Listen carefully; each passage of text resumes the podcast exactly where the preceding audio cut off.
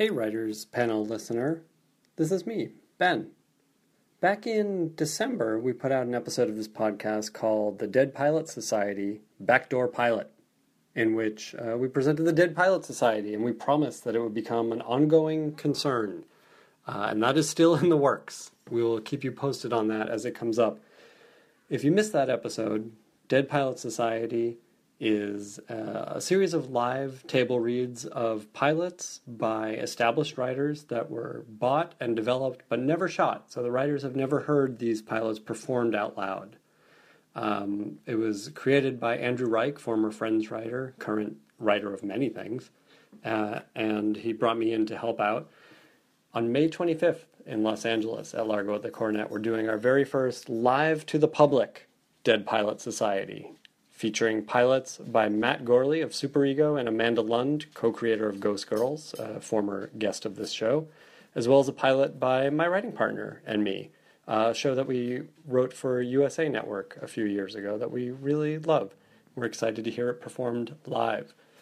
I can't tell you who is in this yet, but the lineup is going to be fantastic. It's May 25th, 8 p.m. at Largo at the Coronet.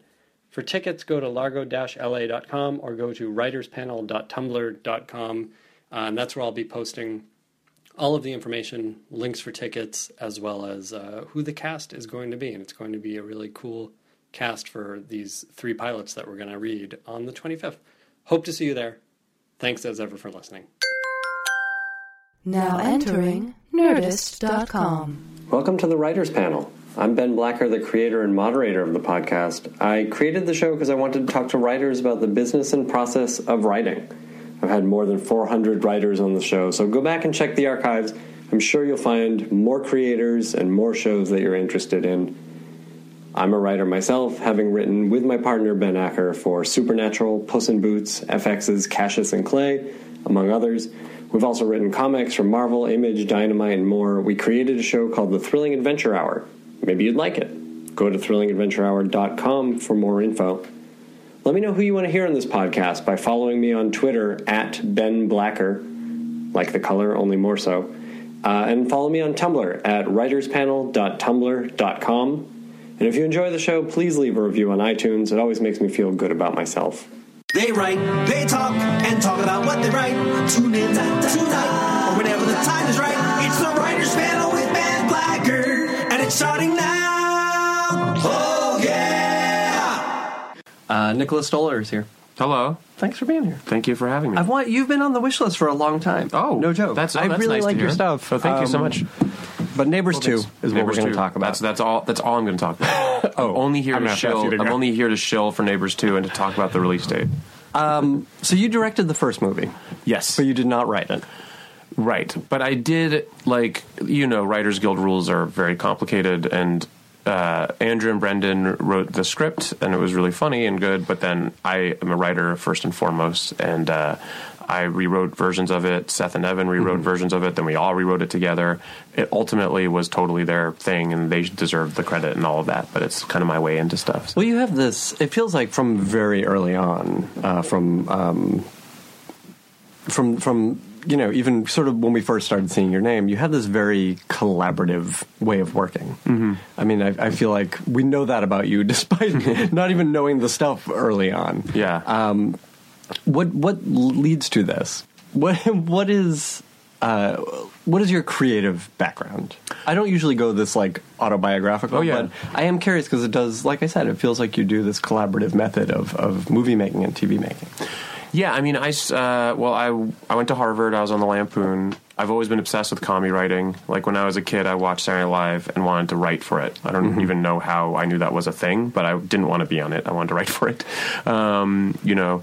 And I did the Lampoon, and then I moved. I did advertising for a year and kind of applied to shows in New York, and then I moved to LA, and uh, got onto. There was an Austin Powers animated series that was going to happen for HBO, so that's how long ago this was, uh, and it didn't happen. Um, but it got I got hired for it, and then that got me my agent, which then I then got hired for Undeclared. Was yeah, I want to talk about that for a sec because again, I mean, I guess it is this sort of Apatow way of working. You know, where Yeah. you're just it's all the best ideas and Yeah, every- the best idea is valid. right, rise to the top. Yeah. Um, but that Austin Powers show, what you know, you had been. I assume you had been doing like late night packets and stuff like that for the New York stuff. Yeah. But um, did you have to do? Did, were you writing your own material? Were, were you writing pilots? Were you writing specs of existing shows? Yeah, I mean, at the time, I was writing. I wrote some some packets, some late night packets, the sketch packet for SNL. Um, you know, a terrible Letterman packet. Uh, like I'm bad at writing jokes. it's like actually like I'm something that's not my forte. Yeah. Weirdly, uh, and um, Well, it's, those are such specific voices. Those Yeah. late night packets. Those can be. I think I did a Conan packet. Um, I remember reading the uh, Jonathan was it Jonathan Groff, not the Broadway actor, Yes. but there's a there's a writer. friend of the show, Jonathan. Yeah, yes, Jonathan Groff. Yes, you know his packet, his his like because he was head writer and Yeah. you know, and his packet was like the most one of the funniest things I've ever read, Oh. and it was kind of just like How do you get your hands on that? your your agent sends you them Oh, okay. to see what you know how to do it. So even back then, when you were applying for these things, you could look. Yeah, well, I was still applying. Yeah, I well, I got an agent through. I didn't have an agent until I got on the Austin Power show, and then that got me an agent. Who and was then running that Austin Power show? It was Donick Cary and Mike Oh, McCullers. way. Yeah, Yeah, yeah, I know Donick. yeah. Donick's an awesome guy. We, we became fast friends. That's since great. Yeah, and Mike McCullers, who's also great, and um, yeah, and they they hired me. I had written uh, two specs, um, one for King of the Hill and one for The Simpsons. Donick had come from The Simpsons. Uh, and then a terrible "Just Shoot Me" spec. the main joke, the only concept I had for my "Just Shoot Me" spec was that there was that that the boss, whose name I now forgot. Um, anyways, the boss puts a urinal on his wall. That was my big concept. It's a good, you know, it's solid. It's, a not good a great, it's not enough for a half hour, but it's enough for like a runner, I guess. But I'm Uh, always curious because I mean we're about the same age. Yeah. and, you know, people don't write those specs of existing shows anymore. Yeah, they all write so pilots love now. to hear what people's specs were. Yeah. Um, what was your uh, Simpsons? My Simpsons was this really dates me. My Simpsons, I think, was all about Y two K. nice. Yeah, yeah, and uh, and then and the King of the Hill one was probably my best one. Mm-hmm. The Just Shoot Me one was never submitted anywhere because it was terrible. It was just awful. Uh, the Simpsons one had funny jokes but was like a mess, and the King of the Hill one was solid, I think. Um, and and yeah, and I submitted them. I later found out that Donick read the Simpsons one and was like, "This is such a mess, but it has some funny jokes. But it's such a mess. I have to meet this kid." Oh so yeah, great. yeah, and um, and and then a friend of mine, you know, again the Lampoon. I'm not going to pretend I didn't. I did this without the Lampoon. The Lampoon has a big network of comedy people, and uh, my old friend Mike Schur, who was writing for Saturday Night Live, had been office mates. Who's now you know big TV guy. Um, had been office mates with McCullers at um, SNL and had recommended me to the show. So that kind of got them to just at least look at my packet of makes material. Um, and then I remember I was obsessed with Mr. Show, as still am. Um, and I walked into the, that staff. I walked into my office and I was sharing an office with Brian Posehn and was terrified, like absolutely terrified. That's great. Yeah, and I remember too. I, I like one day I went to the Hollywood Bowl. I like would try to think of things to say to Brian Posehn because I was just wanted to impress him or just to, just to talk about it Right. because he's like you know And if you can make the funniest guy laugh, yeah that's yeah like it's a big deal Yeah. or just to talk to him and he's like at first he's a, he's a, a very warm Mm-hmm. hilarious guy but he's a bit intimidating when you first meet him especially when you've watched a show and, and memorized everything about Mr. Show. And I remember walking in and being like saying to Brian. Uh, so last night I went to the Hollywood Bowl and I saw Jamiroquai, and he just turned to me and went, "Why?"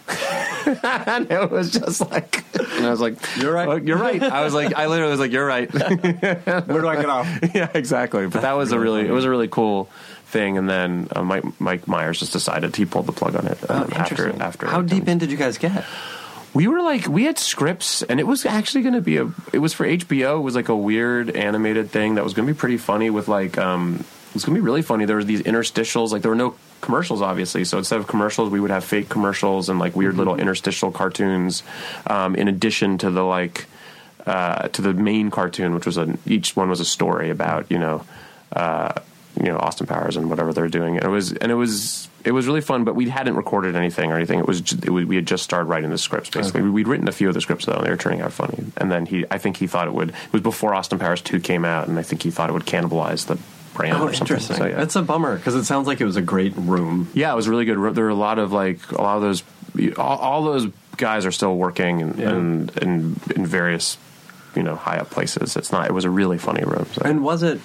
And was it a room? I mean, was it sort of a traditional Yeah, it was a traditional writers' room. We would often split into two rooms, and we kind of broke the stories together, and then they would kind of you know divvy up the scripts, and we'd write the scripts. Um, you know, I remember writing my scripts. Yeah. Oh, nice. Yeah. Um, so what a great like no stakes learning experience. Oh yeah, yeah, it was great, and it, we also started to get the sense that it was falling. It, like, there was a sense that it was about to, it was going to end, but we still had like two weeks of work to do, Mm-hmm. which when you're like 22 is like the greatest thing ever. So we got like a dart board and we got a fog machine, and we just like yeah, we just like it turned into like so then it turned to like 10 comedy writers just hanging out. Oh my God. It was and it was really fun. It's hilarious. and I had no like there. I'm sure there were people there who were stressed out that their job was ending. I had no, you know, I saved all the money and had no expenses because I was 22 and was just I couldn't believe I was getting to do this for a living. So, um, so yeah. Oh, that's really funny. Uh, and then, so did Undeclared sort of come through a formal uh, interview process and all that? Yeah, so with um, with the Aspire show, I got my agency Mm-hmm.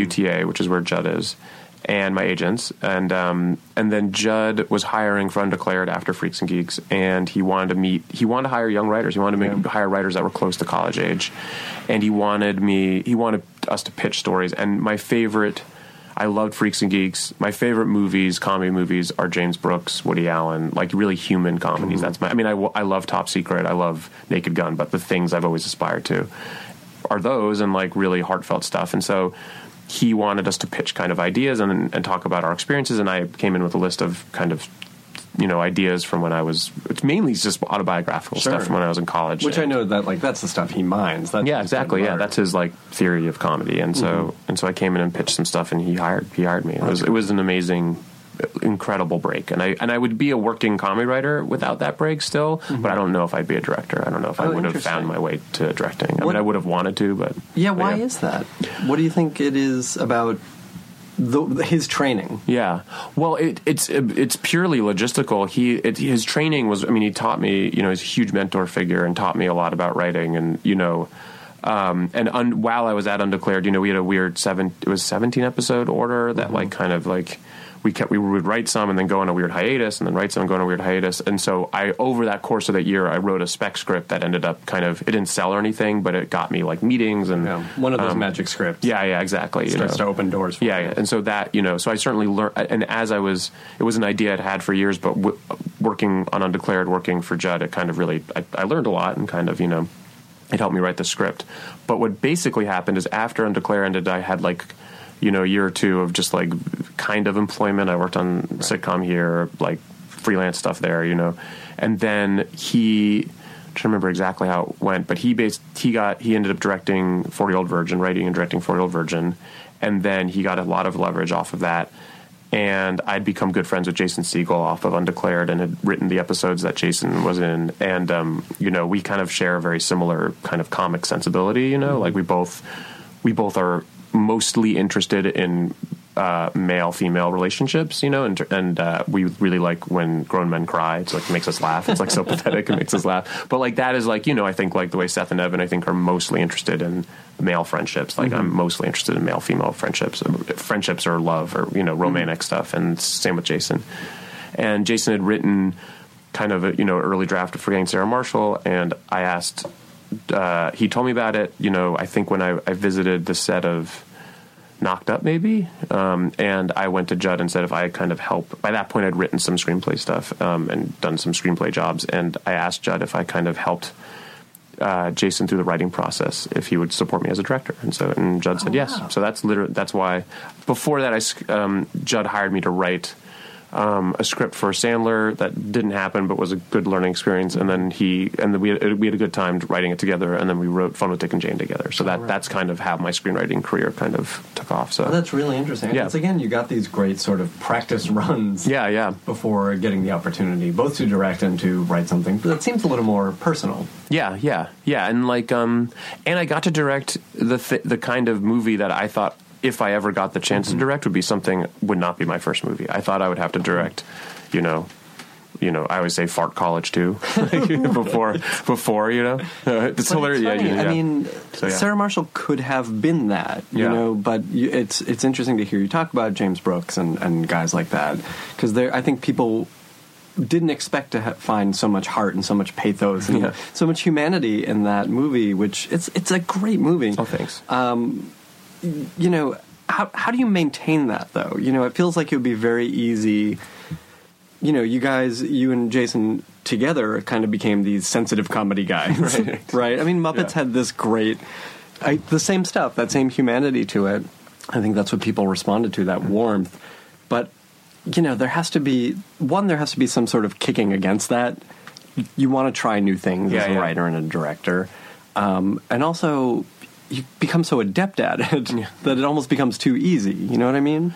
Yeah, I mean, you know, with each thing you want to try a new, you know, a different thing, which is why I did get him to the Greek right after it. I wanted to do something. I wanted to do something that was, you know, in my in in my head at least, like had bigger set pieces and was a different, not a romantic comedy. Was a more more of like a hard driving, like ins- insane insanity movie, you know.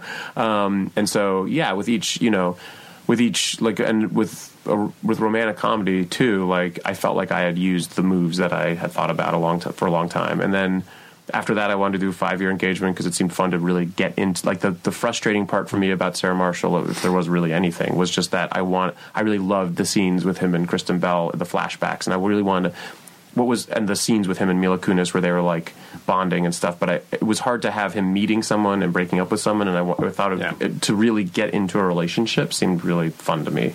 Um, and Hmm. Yeah, that makes uh, sense. you know, versus like having the more traditional like I'm meeting someone kind of movie, which is what, which is what you know, uh, Sarah Marshall was a little bit. You know, well, um, it's it's funny. I mean, I haven't really thought of that in regard to romantic comedies, but that's sort of all you get, Yeah. right? Like, Well, that's the thing. You, I'm, I'm always like, well, what happens after they've finally kissed in the rain? Like that's when it gets interesting, Yeah. and that's when it's funny, and that's when it gets like weird, and you know, all the all the crazy stuff happens, you know, and so. I mean, it's why like I love Annie Hall and I love When Harry Met Sally. Those are both Yeah. both those movies are like a they're they're about uh two people deal constantly dealing with each other, and that's why they're so funny, you know, and so you know profound in some way. Yeah. And so, anyways, that so that just seemed like a challenge and an int- you know interesting thing. And then and then yeah, after that, um, Seth and Evan approached me about Neighbors, and it seemed the you know every movie I've done has a kind of emotional core to it that I find that I'm attracted to. And in that movie, um, you know, it wasn't even in the script at the time, but I like the idea. The two times I'd had emotional meltdowns were like when I graduated from college and when I had my first kid, and it was the very very similar feeling of being completely out of control. And so I was I was instantly attracted to that idea. And I've Seth and I had written on Undeclared, and he was the only other kind of he was one of the only he was one of the only other people where I've had like a total like perfect creative experience with you know we, Really? yeah so like him Jason Segel and then there's a few writers you know obviously Judd but like Rodney Rothman someone else who's like you know there's a few people like that who I've just had perfect you know things with and so I was excited to work with that. what what makes that perfect creative experience for you? just that like you trust you just trust the other person and that you don't have to like you don't have to explain yourself you know like um and i think that there's like an, a, and a healthy debate like you know you're kind of each upping each other's game constantly. You know like seth and i debated a lot on both the first neighbors and second one um and there's a lot of other people involved with it but like you know but like but we would debate a lot but i always knew that like it, we both just wanted it to be the best thing possible and i trusted his instincts and he trusted mine you know? Um, same with jason and i like jason you know we- and same with rodney like rodney produ- was a producer on my first three movies and he would you know like we'd be shooting a scene and he would he would turn to me and be like we don't we don't have it. We gotta we gotta like look at the scene. We don't have it. And i just want to move on as a director because you feel all the pressure. And he was like we don't have it. We gotta we gotta and he would he would insist on stuff. And it's that that sort of like debate you know um, like the minute you shut down that debate is the minute your stuff sucks. The minute you stop listening to the audience the minute you stop listening to you know critics, you know, uh, not necessarily like the critics who write Rotten Tomatoes, but like critic, like with the minute you listen, stop listening to your writer friends is the minute. Like, Absolutely. I think, and I've seen people do it. I've seen it happen to various peers of mine. you Well, it's know. very easy to do once you So have easy a to certain shut down. amount of Yeah. of you know power or or autonomy yeah. that to not listen to someone else. To not listen and to and to misdiagnose problems in the Yeah. thing, and you know, Um, Well, and I feel like that's where a, a TV background really helps. Yeah, yeah. You know, is that's so by nature collaborative. Yeah. Yeah, TV is TV is incredibly collaborative, and Judd brought that process into movie making. I think. I mean, I'm sure it's existed in some form, but, Mm-hmm. in uh, a in a specific way. Yeah. does seem like yeah, we have like kind of a group of writers, you know, pitching jokes and you know all of that, and uh, so yeah, it's it is a it's a collaboration. I mean, I think comedy is inherently collaborative. I think like the you, you know even when you, I remember reading about how the Farrelly brothers thought of the like sperm and the hair joke, and like it was like them. Yeah. Like riffing off each other and riffing. I think they riffed off Stiller, and they all were riffing off each other. And that, that's how you build these things. You know, it's. I imagine it's like building a action set piece in you know Fast and Furious. It's Like Yeah. it's not just you know the director; it's the director and the stunt people, and the you know, and, and for comedy, it's the same thing. Our set pieces, our jokes, you know, and Yeah. and set and, and our own versions of set pieces and stuff. Let's talk about the Muppets. Yeah, um, It's a good movie. thanks. You guys did a great job. Thanks. Um, I want to know sort of the the nuts and bolts of this one. it's so visual, you know. And James Bobin, he's another person that I just I've loved collaborating with. He's so he is like, besides being really funny, he's one of the few comedy directors who's incre- almost first and foremost visual. Like if you watch like Flight of the Conchords, I think you know, Yeah. um, Flight of the Conchords is hysterical, but it also looks awesome. It doesn't look like any other show. Yeah, and it looks super cool, and and he has this visual sense that's incredible, and his musical numbers are like the best that exist right now. I think so. Um, so yeah, so that so so yeah. Okay, that is that's interesting to me. I mean, I always think of it as your and Jason's movie in so many ways. When obviously it's a, a huge collaboration. Yeah. But um, can you can you kind of take us through? And I know you've probably talked this stuff to death, but I want to hear about the the, actual writing process. Yeah, it was long. I mean, we um, so before right before Sarah Marshall called uh, Jason called me up and was like, you know, I just had a meeting at Disney. They asked me if I was interested in any of their properties, and I asked them what was going on with the Muppets, and they were like, we don't know. And I was like, well, I would like to write a Muppet movie. And would you? And then he said, would you want to do that with me? And I was, I was like, of course I want to do that. That'd be incredible. And funnily enough, on that phone call, we very quickly riffed out the like what basically was the story. No you know, way. in very bare bones way. It was a very like we were like, there's, there's they should be trying to get their studio back. Everyone's wondering where they're at. Like, you know, uh, you know. They have to get them all together, kind of a band, getting the band back together idea, and that there's an oil, there's an oil baron, and there's oil under the studio, which made us laugh. Hilariously, when the movie came out, there was some some idiotic conservative blogger was like, "Of course, the Muppets are against oil," and we were like, "No, we were thinking of the stupidest villain on the planet." Like, we don't care. Like, there's, like, there's oil under the Muppet Studio. Like, it's the stupidest. It literally was intentionally the dumbest idea we could, the dumbest villain we Yeah. could think of. Um, so uh, So you kind of had this. That, I mean, that's amazing that the ideas just started coming. Which, Yeah. like, look, we grew up with these things, Yeah. and you always you have this stuff that wouldn't it be cool if? do you have a favorite Muppet movie? Yeah, I think it's the Muppet movie. Although I, I have a real soft spot for Great Muppet Caper. Great Muppet Caper is my favorite. I, I think feel I like- happen to watch it the most. Yeah, I think I've seen it the most. Yeah. I think we were probably the right age for that. Yeah, I like England. I like them being in England. Mm-hmm. They're the climbing up the wall. Is the I will best. never forget. It's the funniest. Yeah, and that's the bicycle one too, right? yeah, yeah, yeah. Um, so when you guys finally got together to start hashing this out, what what does that look like? What does it look like when you're writing with someone or writing with Jason specifically? You know, it's different with with each person. You know, like with Jason, um, we you know we wrote it over two years or two and a half years because what happened was is there was like a political thing where the Muppets were controlled. The Muppets were like. I think Frank Oz had a script or something. There was like something weird, and he was friends with the, the then head of Disney, um, uh, who didn't want to like greenlight another Muppet movie and didn't really understand. Like Jason's, you know, Sarah, Sarah Marshall had was basically came out, and like I think it wasn't really on Disney's radar, you know. Um, so it was kind of a, it was a bit of an uphill battle, and then that Disney guy, the that the head of Disney, got fired, and uh, suddenly everything happened very quickly. It's really funny. yeah, and like a new guy, Rich Ross, came in, who's also since been fired. Um, but he came in, and uh, and then and was interested, like liked, I guess maybe liked Sarah Marshall. I'm not sure, but he was into our take on it. And um, Did you guys then- go in and pitch it? Did you have a document? we How did it like yeah i mean i'm trying to remember we started writing it i mean right away we might have pitched out a version of it and then we have we had a great executive kristin burr who was really fought for the movie and loved the muppets her office is filled with muppets from before the muppet movie Mm-hmm. happened um, and so she really fought for it the whole time and got it through the system there you know i think it's like any studio kind of bureaucratic um, and yeah we like you know and it changed a lot from the beginning to the end you know we had like you know um, you know like uh, our the version of the Muppets at the beginning was that that Walter we knew we wanted to introduce a new Muppet to kind of be our entryway into it, and that he was obsessed with the Muppets, and the idea was that he and J- Jason worked on the Venice boardwalk, and J- Jason was a ventriloquist. And his and Walter was like a Muppet, was a puppet, Right. And we we we wrote we even wrote a version of the script like that. When it finally got to the people who do the voices of the Muppets, you know, all those guys, they're like, this is breaks the, the Muppets aren't puppets; they're Yeah. creatures. They they believe they're they're alive, and we were like, oh right, okay, and we learned all these rules which changed.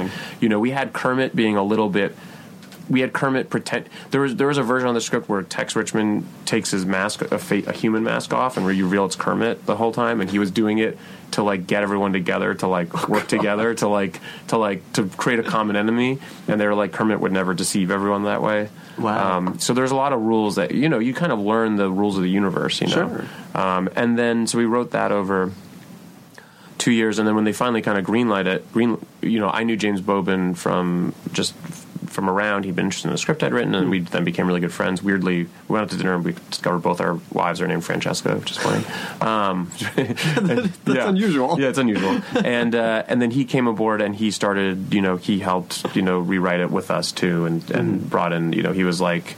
A lot of these scenes need to become songs, you know, like Oh, this, which. I was like, oh yeah, of course it's a musical. Like we had scenes and then a song, and he was like, Oh, it just needs to be like the introduction to like Jason and Walter needs to be a song. It can't be a scene and stuff like Mm-hmm. That. And so, and But that's interesting to yeah. hear that you did have songs as part of it. Which, Oh, yeah. which totally makes sense. Yeah. but they weren't quite baked into story at this point. Yeah, they weren't. They weren't like I hadn't like thought about it with the structure of musicals really. Yeah. But of course, the song is the scene, and so that so it, was- it was just repetitive. Like it wasn't that part of changing the script actually wasn't that hard. Right. We would just like delete a scene and the song, song would Yeah. remain. It wasn't you know. And then he had ideas like his idea of the song. Of the you know everything is great was his idea. He was like I want. I think it would be fun to do a song called Everything Is Great where everything isn't great. And it's like a very and he just knows so much about musicals and also about a lot of 80s music videos. Like he's like he is has a weird like he's like an idiot savant about 80s music videos and we were constantly looking on YouTube at 80s music videos and you see all these weird homages to like oh a Blondie video from like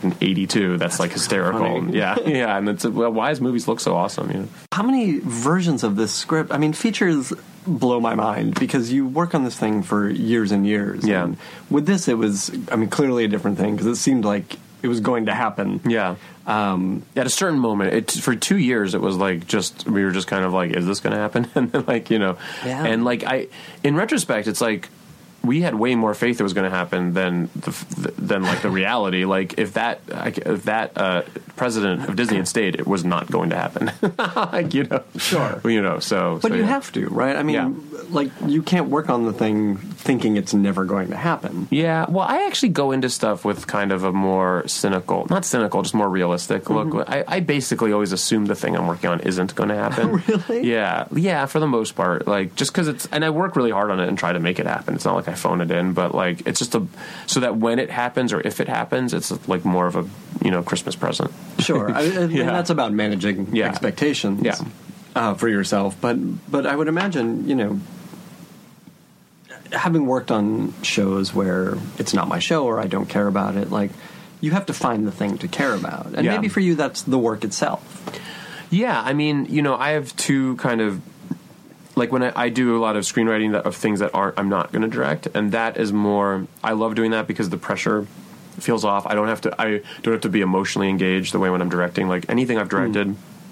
I'm saying something personal, and there's it, there's something autobiographical in it, even if it's like b- below 20 layers of other stuff. Hmm. Like there's something that at the heart of it. And each of the movies I've directed, I always say is like about like my life like five years ago, like or three Sure. years, or four years ago, three years when ago. the process started. Yeah, yeah. Like, well, yeah, exactly. Or like, so like Sarah Marshall, like at the time I was married and my wife was actually expecting a child, but like it was about like breaking up, which has happened to me like four years ago or whatever, you know, or two, three and like, or how many years ago. And then like with each one, like, you know, like Get Him to the Greek is about dealing with a celebrity and like, I have dealt with the celebrity, not in that way, but like Right. it was, you know, and about also, are you gonna, are you gonna commit to this woman, you know, which was like again about something that had Mm-hmm. happened to you. So it's kind of like that. But when I'm writing something, it's not, I, it doesn't have to be quite as like personal, you know. Mm-hmm. So, so tell me an example of that for something you you've written but not directed, and, and sort of how you found your way into it.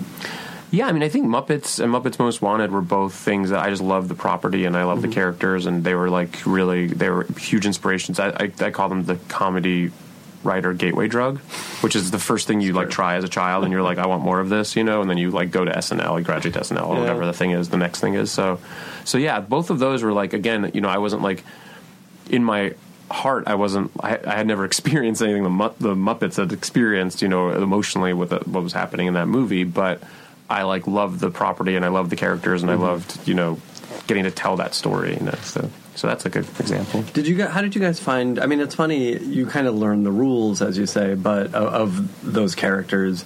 But were there characters that were hard to find the voice of? Um, Kermit was weirdly hard Really? because yeah, I mean because I also think Kermit's changed a little bit. Like when you watch earlier Muppet stuff, he's a little harsher. like I'm just gonna say than he is now, and I think that's like the you know I think that like Steve who does Kermit and has done it for a you know for a long time since Jim Henson passed away. Like you know I think has a, I would say a two percent different idea of what it is, You know he that's probably a bad thing to say because I think he's No, trying I to channel right. Jim Henson, you know, um, and is is trying to protect Jim Henson's legacy. But it's also been twenty years. yeah, and it's also also it's his, his. yeah, it's his character. He, Yeah. should, he should he should it's he should be able to do what he wants with it, and he's and what he's mainly trying to do with it is just is is see the vision of Jim Henson through and then add his own stuff to it, you Mm-hmm. Right. know. So. I think Kermit was hard, and again, it was not like that different, you know. Mm-hmm. Um, than the, but uh, Kermit was hard. Um, I think that was that was he was the hard one. There wasn't really, you know. I think the challenge too was like how to play the will they won't they Miss Piggy Kermit thing because it's hap- it's been going on for like you know 800 years at this point. So that was a little tricky. Um, to play with those expectations and also to keep it kid friendly because it's like it is like a guy tr- not wanting to commit and like you know we had we had many conversations about was the marriage the wedding at the end of um was it uh, Muppets Most Wanted at the wedding or Great no, Muppet Came Muppets from- Take Manhattan. Muppets Take Manhattan, Yeah. yeah. I mean, sorry, Muppets Take Manhattan. What, was that a real wedding? If it was, then would- should they be married? Should they be divorced? funny. Is that weird? Like, and we had a lot of conversations about that. And then we decided that the wedding was like a fake wedding that they'd staged to, for a musical. And it was like- Absolutely. right? You and know, also, it was 20 years ago. was- yeah, it's 20 yeah, exactly. Pick what we want. Selective continuity. exactly, yeah. Um, so yeah, so that was kind of you know, but yeah, there was a lot to figure out there. Um, so let's let's kind of talk about TV for a 2nd Mm-hmm. Um, you are the creator, co-creator of Carmichael. Yeah, co-creator with Jerrod and uh, his two buddies Willie Hunter and Ari. Uh, Ari. Yeah. How did you get involved with these guys? It's a great show, by the oh, way. thank you. Thanks very much. Um, And you know, we've talked to a bunch of the writers from it. And every, it's it's fun hearing about how everybody is so excited about it. Yeah, like yeah. The room is excited to write the stuff and Yeah. to discover new stories to tell and to write for Jerrod and for the whole cast, really. But but tell me how you got uh, in with these guys and, and where the show came from. Um, yeah, it was. You know, I I first worked with Jerrod on Neighbors, and he came in and was. I was trying to cast a group of frat guys that seemed. You know, the fraternity in the first movie is just a metaphor for friend friendship in college. Like I was in a frat, and I wanted to cast a bunch of warm actors. You know, like guys that eat that because I was. You know, I don't believe in villains in comedies. I don't think it's interesting, and so I wanted to make sure that like Zach and his buddies were just like they're just good friends, and the audience would get would almost get confused as they watched the movie as to whose side they were on. You know, um, and That's Jerrod a great came- way to work on it, by the way. Oh, thanks, That's, thanks. That's a terrific way into a movie. Uh, Yeah. it gives it some. It gives it some depth. Yeah, it gives it depth, and you could feel the audience in that movie. You, you could feel the younger people like applaud when certain things would happen with, with Frat, and the older people applaud when certain. You know, it's kind of it's fun. You know, it's a fun, and that I tried that like with with um that happened with Five Year Engagement. Like the men in the audience would like respond to certain jokes in that movie, and then the women in the audience would respond to other. jokes. And it was That's it's funny. it's fun to div- kind of divide the audience in in a certain way. Um and. Yeah, I, th- I just think villains in comedies, it was a trope of the 90s, and it's like the worst. I just think it's the absolute worst. Um, I mean, I guess there's a certain kind of movie that you need. There's a certain kind of broad comedy where you might need it, but. but Uh, but so was Jerrod doing stand up then? And was it an um, audition? Or he was doing he was doing stand up. Uh, he'd been doing it for a while, and he came in, and I just like loved him. He was just like really warm, really funny, um, and I was just like, I want to cast him because he just seemed he just seemed like he he was just he just exuded warmth, and like he had a he also has a comic energy that's very relaxed and mellow, Mm-hmm. which you usually co- comedians are kind of like intense and riffy, and you know, and he's very like he, he'll like he just he play he under he undersells his jokes the Hmm. way he does it, you know, and and so yeah, so I cast him, and then you know he was very green. He hadn't acted much, um, and I honestly didn't really know how his he would play once I put in front of an audience. Like I didn't, you know, I thought he was really funny, but you never know. He has such a different kind of rhythm, comedy rhythm, and then he destroyed every line he said in the movie. Destroyed even stuff where I was like, that's probably not going to work. Destroyed. Um, and then, and I also just loved him as a person. We kind of share a lot of, we have a similar worldview in certain ways, you know. Um, and for years, I'd wanted to do a show, or wondered why there hadn't been a show like All in the Family that talked about issues that are actually happening. Like, why do n- characters never talk about politics? I don't understand. Um, and he had done a presentation, um, you know, the year earlier. And I, anyways, I came to him and said, "Do you want to do a show together?" And he said that would be awesome. Um, and we started working on it. And his presentation had been about him and his friends, and um, and I was like, I feel like it needs to be about your fam- you and your family because you, only your family can challenge you. Really, like he's he's so like confident. The only person that can challenge him is his like mom and dad, and so um, and girlfriend, you know, and so that was the so yeah so we started working on it and we wrote a pilot together and um and it, we got an incredible cast. Like the cast is just awesome. Uh, and it was kind of like when we shot the pilot it felt like a show that had been on for like three years already. It was like kind of an amazing instant chemistry thing. And uh and i don't know. I mean there were nbc you know at the end of the day, I guess it was a smart move. They put it in the summer and, and for over three weeks, but it found an audience very quickly because Yeah. I think there isn't that show on right now. Yeah, I think that's interesting that that sort of Norman Lear side of it was baked in from the beginning. Yeah. Um, because there was a hole there. We weren't seeing that kind of show. Yeah, and it timed out too with, Jon Stewart leaving the Daily Show too. So there's like not. I mean, Trevor Noah's good, but there isn't that like.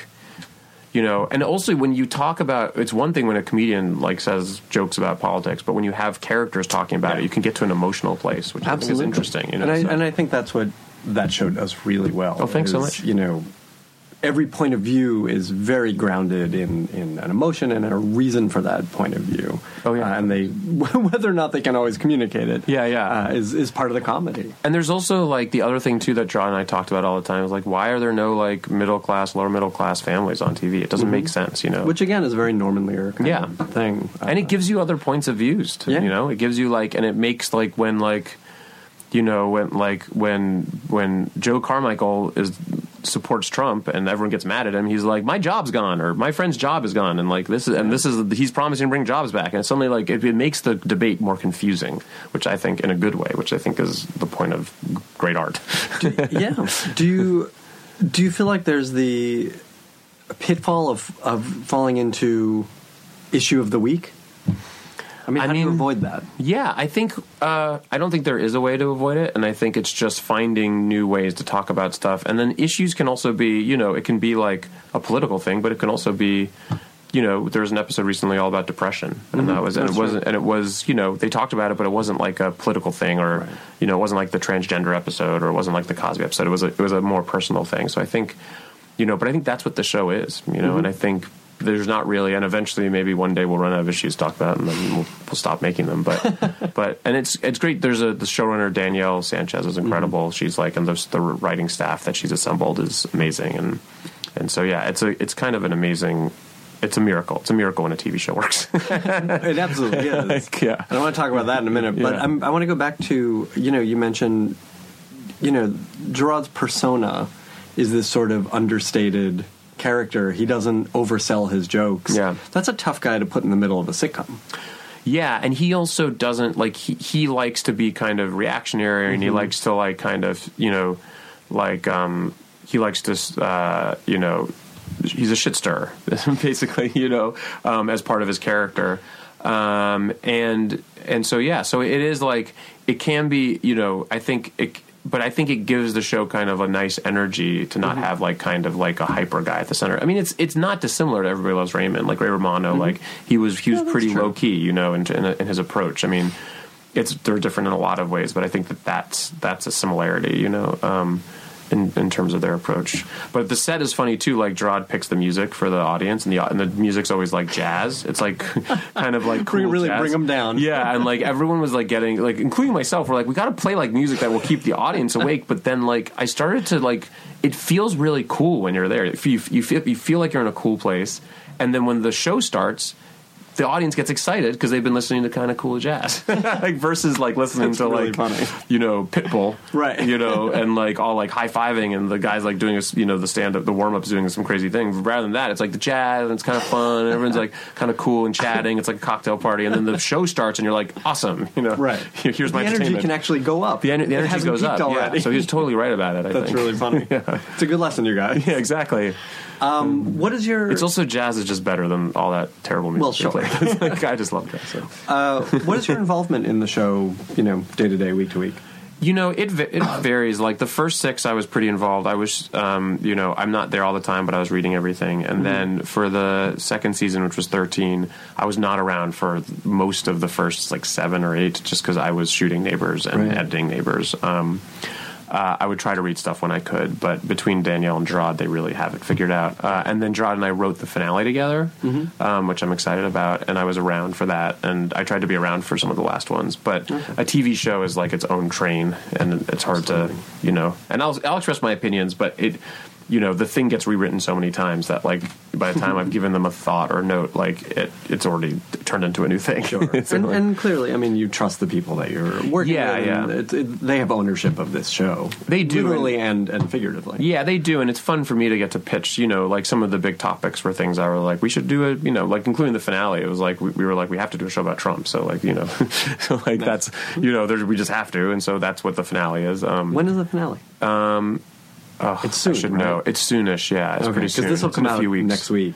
Yeah, it's soon. Uh, I'll. I'm not People sure. People should look for that. Yeah, it'll be in a Um, few weeks. It's before June. I know that. Yeah, because it's before the California primary. Because we discussed a lot of. We were like, is this going to be? How long will it be before the, this is dated? fun. It's already dated, I think, because Well, that's one know. of the problems with doing Talking about this kind of issues, yeah, yeah. I mean, it's going to be dated, but hopefully you're. The know, issues, though- everything works well enough that it'll hold up. yeah, and the emotional, the emotions, like when you watch an All in the Family, they might talk, be talking about the political figures of the time, but Right. the emotional stuff is exactly the same For sure. And so that's, I think, as we talk about Trump, like. You know, um, you know. I think like it, it, the emotional stuff is still the same. Well, I feel like that's why grounding it in a family really is smart. I mean, Yeah. like that's what makes it work. And the sh- the episode ends up becoming it's not about Trump. It becomes Right. about political fights. Like Sure. what, do you, what what is what what is the point of a political fight? Like do you know? And that that's kind of the that's the point of it. You know. And so I think that's something the writers on the show do really. I mean, the Cosby episode is a Yeah. good example too. It's not about that. No, no, it's, It's about, about- like, like heroes, Yeah. you know, and like I think it's called Fallen Heroes. I think was that one, and then yeah, Mike Scully wrote that with Jod, Yeah. and he's just he's the funniest writer. He's great. the funniest writer ever. I'm curious to hear. I mean, especially since you were involved in that first season more heavily, about how what you get from a multicam that you don't get from a film or a single cam show. Yeah, I mean, when we first started out um, uh, writing the pilot, I said to Jerrod, "So you, this has this is a single camera, right?" And he was like, "No, I want it to be multicam." And I was like, "Why?" really? Yeah, he wanted to be multicam. Uh, I brought the family thing; he brought the multicam thing to the table. Um, uh, yeah, he wanted to be multicam, and I was like, "Why?" Like, and I, and I'd been on a multicam that I'd written for multicam, and I was really? bad at it. Like, I didn't, I was not good at writing it. What's the difference for you? well, what ended up happening is I said to him, I was like, I'm not good at writing multicam. And he said, "That's why I want to hire you. That's why that, that's why not hire you, but that's why I want to work with you on this. Like, um, because when you watch the great multicams, they're not set up punchline, set up punchline. They're just people talking. And when you when you watch Cheers or you watch, you know, um, you know, and, and there are great ones that have the, that have jokes, but most of them, most of the great ones don't. You know, Mm-hmm. even when you watch Seinfeld, I mean, Seinfeld's observations are jokes, but it's more just like these characters, funny characters. You know, Oh, interacting. And I mean, you fun. watch uh, Raymond, and it feels like you're watching a play. Yeah, you're watching a play, and it's not. It, the, what's really funny is the emotional core of the episodes are very strong. Mm-hmm. Um, it's not this like set a punchline, set a punchline, set a punchline thing, uh, and so, so yeah, so that's why. But to me, the huge thing about multicam that you can't do in any other genre is it's a play, and you can do incredibly long scenes. Mm-hmm. So an episode can be two scenes, the whole the whole episode, Yeah. and you can't do that. You really can't do that in movies. It starts to feel weird, and you can't do that in single cam. Yeah, that's a great Um, point. Yeah, so it's it's it's um it's very cool, and you know, so Have you had stuff you've want, wanted to write that the medium changed for you as you sort of figured it out? Like something that started as a film maybe was better suited to Oh, TV. You know, that I'm curious about that discovery that's process. interesting. Um, Not really. I mean, I'm, I, I've been fortunate in that the things I've worked on have happened. Like like the things I've dir- wanted to direct have happened within a year or two of Sure. writing them. So there hasn't been. Have you written stuff that? Uh, have there been ideas that have gotten away, Oh, that I couldn't figure out. either for TV or film? Yeah, that either you couldn't figure out, or that maybe got down the line. Yeah. and just didn't happen. Oh, it didn't happen. Yeah, I mean, I've written many scripts and screenplays that just didn't happen. Yeah. You know, uh, most screen screenplays don't get made. yeah. so yeah, you know, including the first spec I wrote. You know, ne- it never. You know, and it got like it didn't get close. It, it was, but it got like we had a table read. The table read we had for that script was insane. Like the actors were at that table read were. Oh, wow. Yeah, like and it was years ago before you know. But that, that it was it was about it was about like uh, boarding school. I went to boarding school. It was about Mm. a boarding school and about a kid that fakes his own death um, because he's like he's like a loser, and you know, so he fakes his own death and then haunts the campus as a ghost, and everyone gets really into him. It's a kind of funny idea. Um, yeah, and it's a good. It's actually a good script. I'm like was rereading it recently. I was like, oh, I actually in my 20s did a good job on this. But um, the table read had like Paul Rudd, and not to say any of these people would have done it, but Sure. Paul Rudd and Michael Cera read the read the main kid, and fun. um, and Blake Lively, like like it was like it was Hilarious. it was a crazy Jonah read a part. It was a crazy like um, yeah, and it was before basic. It was before I think it was before Superbad and before yeah, it was just crazy. And then the studio was like, nope,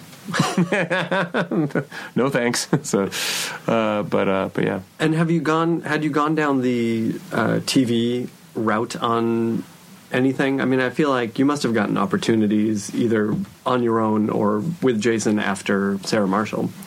Yeah, I mean, th- you know, I um this last year I co-created Carmichael show, and then I also was an EP on um the Grinder, Yeah. which Jared uh, Jarrad Paul and Andy Mogel created, and it's, it's really their show, you know.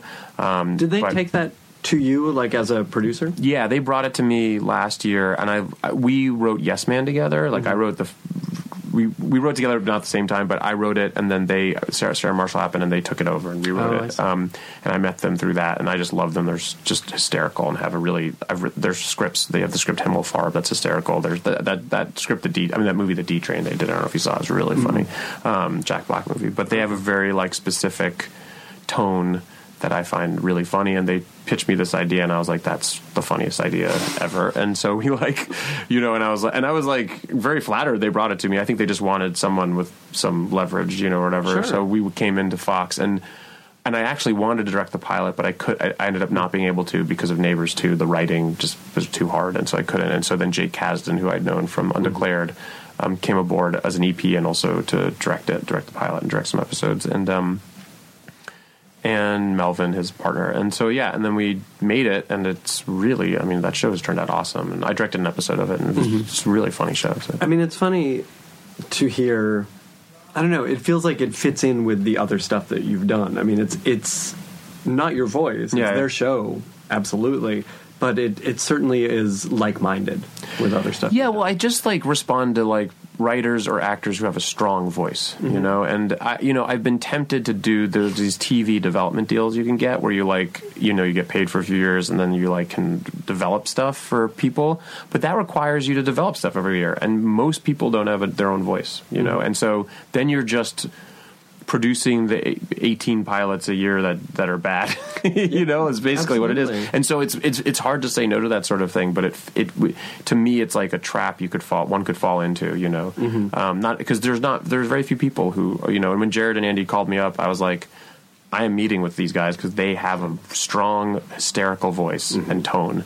And who knows what will happen with it but we'll be all proud of the thing that gets made you know? Yeah. um, and and that's true. And that's true with Jerrod. He has a strong voice. That's true, you know it's true of Jason. That's why I wanted to work with him. It's true of Seth. It's true of you know um, all the people I work with have a strong voice which is like a hard Did you have a strong voice out of the gate? Well, How did you start to develop your voice? Um, I kind of, in retrospect, I kind of think I, I, it took me a little bit of time, but like I, I really like movies with strong emotional cores to them. Like that's, and I've always liked them the most. You know, again, whether it be Annie Hall or Broadcast News or you know, Yeah. or you know, Knocked Up or whatever. You know, and so that that to me is the like you know my the movies I've made are essentially dramas. You know, they're, they're structured like dramas, uh, and then that's and I think to me that's what's that's what's funniest is when you relate to the what's what's happening with the characters, and you know you can make and there's plenty of comedies out there that you know you know, like one of my one of my favorite directors, uh, comedy directors, is Adam McKay. He does something completely different, Mm-hmm. you know, and like his, and I have no idea how he does it. I literally couldn't, I couldn't tell you how Really? he, how he does those. No, I have That's no so idea. funny. I kind of have an idea, but I could never do that. Like it's like a different kind of thing that's he's doing, you know, and so. So I think like that's you know, but my thing, you know, it's it's more close. It's closer to Judd, where it's like this kind of grounded, still with hard hard jokes, still with hard laughs, but but very like kind of emotional at the core, I guess. This new show, which we can kind of talk about Mm-hmm. Yeah, I think, so. Yeah, Um, it's for Netflix. it's for Netflix. Yeah. So we don't have to get into details, Yeah. but this is a show that uh, it feels like it, it really comes from a personal place. yeah, yeah. Um, so I assume you're going to be very involved in this.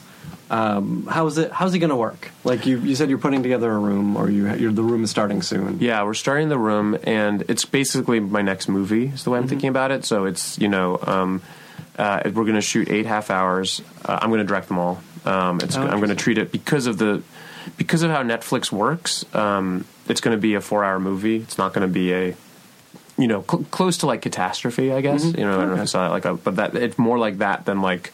Kimmy Schmidt, where each episode has its own thing, you know.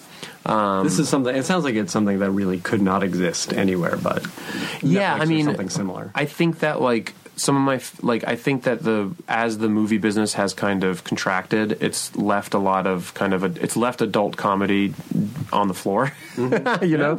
Oh, Catastrophe is a great example. yeah like like i feel like annie hall would i don't know if that would be made today. Yeah. like you know if it was if the you know person behind it wasn't already famous like you know it's not or even when harry met sally it's like it's mm-hmm. good, depressing. It's depressing. But what's not depressing is all that stuff i think is migrating to television. Yeah. um, and so I want to take my tone that I have in my movies and tell a, tell a story that is hard funny. Like it's not going to be one, one of these half hour cable comedies that isn't funny, like hard Right. funny, That's but good. but it's still like about emotional, emo, you know, trying to get to some emotional truths about nearing forty and you know. Um, and we're, we're taking stock of your life and all of that stuff Mm-hmm. that I think you know people my age are thinking about. Uh, kind of an, adu- an adult comedy, you know. Um, uh, and also something that has kind of a glamorous wish fulfillment element to Mm-hmm. it, not like a grungy show. So, so yeah, Um, when putting which together, which can be great, but that I feel Oh, like that that part of the marketplace is well suited, is well well captured right now. And I think like I, I, I like watching fancy people do fancy things. So that's that's people the who goal. dress better than I People, do. yeah, I like people that. dress who dress a little better. I like a golden light. Sure. I like I like the book book paneled wall, you know, books Right. on the walls, Come and like you know, eating fancy food, you know, all that you stuff. grew up watching Woody Allen movies. Yeah, exactly. Is what What do you want to see. yeah, that's what I like to see. You know, you know, that's like that was a, in five year engagement. It was an intentional choice to hire the guy who did Vicky Cristina Barcelona to, shoot really to shoot it. You know, to make it look beautiful. Like Yeah. I wanted it to look really pretty. So Which I think is, is sort of underestimated in comedy. Yeah, like yeah. they can look good. they it's can look okay to look good. Oh yeah, they should. It's a movie or it's a TV show. Or whatever, yeah. In putting together a room for this show, what kind of stuff were you looking at and looking for? Um, it's a really small room. Uh, they the writers that we've been hiring are older, just because I think the writers that we you know met with who were in their twenties just didn't totally get the material. Um, and we just read samples, you know, and I think you you- like. And most samples are not great. Um, there are like, you know, when you have a sitcom that you're making 22 episodes for a network, um, a sample can actually weirdly not necessarily be as important, you know, as hmm. like, are you good at pitching jokes? Are you good at like? There's some people who are really good at just verbally figuring out a story, hmm. and like, and but for our show, it the most important thing to us was that it be my wife and I. That's what saying us um, is that is their sample. So, yeah. That's interesting. I mean, what as a showrunner, what what are your expectations of your staff? What do you need them to do? Yeah, I mean, we'll we'll find out. I don't. I've never done this Sure. before. Um, you know, I I'm gonna try to. You know, there, we had a bunch of writers on Neighbors too.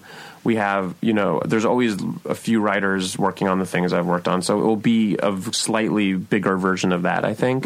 Um, and mainly, I think we're going to spend most of the time talking about the story and figuring out the story. Um, the, to me, the best recent show uh, was Mad Men, and I feel like that show kind of built towards a big thing at the end each each season, and that's what we want to do. We want to build the season. You know, Catastrophe is the same way; it kind of builds to this big moment, and we want to build the season towards a big moment um, for all the characters, and so that's the like that's the goal of the. It's not going to be like they're not going to be like. And this is actually something that, like, I think is true on the Carmichael show. Rod and I talked about this, and something that Phil Rosenthal had spoken about actually in his autobiography, like separately. But like, I hate B plots. I think B plots are terrible. I think they're the death of. I just hate them. Um, I mean, you can people can do them well. I guess I just don't get them. So like on the Carmichael show, there's never a B plot. Like, anyways, this won't have B plots. Our pilot doesn't even have act breaks. It's like just like thirty pages. You're really embracing the the lack of limitations. Yeah, yeah, because it's it's a, it's a different art form. You know, whatever Netflix and Amazon, whatever these binge binge places are doing, it's different. And I think I want it to be, and I think in movie terms, and so I think I want it to be a four hour movie, and the you know ep- the end of episode four is the middle of the thing, not the you know, and it's why we also chose to do eight episodes, not more than that. I think any more than that, it has to become more of a TV show. Yeah, you, well, yeah. You, there's too much real estate. You We were like, how few can we make? Yeah. they were like eight. You can't. You you have to make eight. Give someone a full day of viewing. exactly. That's exactly. good. Yeah. Yeah. That's really funny. We'll we'll start to wrap up here, but let's talk about Neighbors Two. Um, why go back? Why do a sequel? Yeah, have you and I mean it that about? I haven't seen just- it, um, and, Um, and I sort of mean that about like you've worked on a couple sequels. Oh, now. yeah. So why go back to a well? I assume you have something more to say. Yeah, yeah, yeah. You know, I always thought that if I made a movie, I, I have a thing with dir- directing. This isn't true of writing, but with directing, I always tr- like to do original stuff.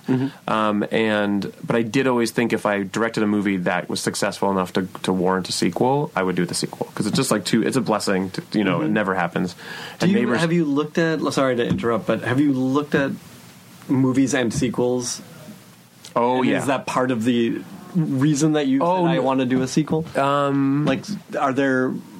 Have you looked at series where you say, "Oh, those two were made clearly by the same person, and it's a better"? Yeah, I watched. it? I watched a lot of sequels once we started to. Just once we all decided to do it, I didn't understand how hard it would be. Is like the main thing. It's a really, really comedy sequel is incredibly hard. I kind of thought of it like a second episode of a TV show, and it's not that. But I actually think the this is not to uh, diminish by any means the incredible job what the Marvel movies are doing, but I think Marvel movies they're serialized. They kind of are a little bit closer to like Yes. a second episode or third episode of a giant thing. and they There's have a so big much- story There's that's a big moving sto- forward. Exactly, Yeah. it's different. A comedy sequel, which I didn't understand, and I could do a TED talk on. I would is- love to hear. This. Yeah, this is actually this is what I learned. This is what I learned. So everyone in the audience who wants to hear about comedy sequels, it like you need to have it's it's. It, I was actually talking to Drew McWeeny, and he pointed out horror sequels are the same actually as comedy sequels. I think horror and comedy are very similar. That like the premise, it's premise driven. So you have these characters people like, but it's not character driven. It, it, it, the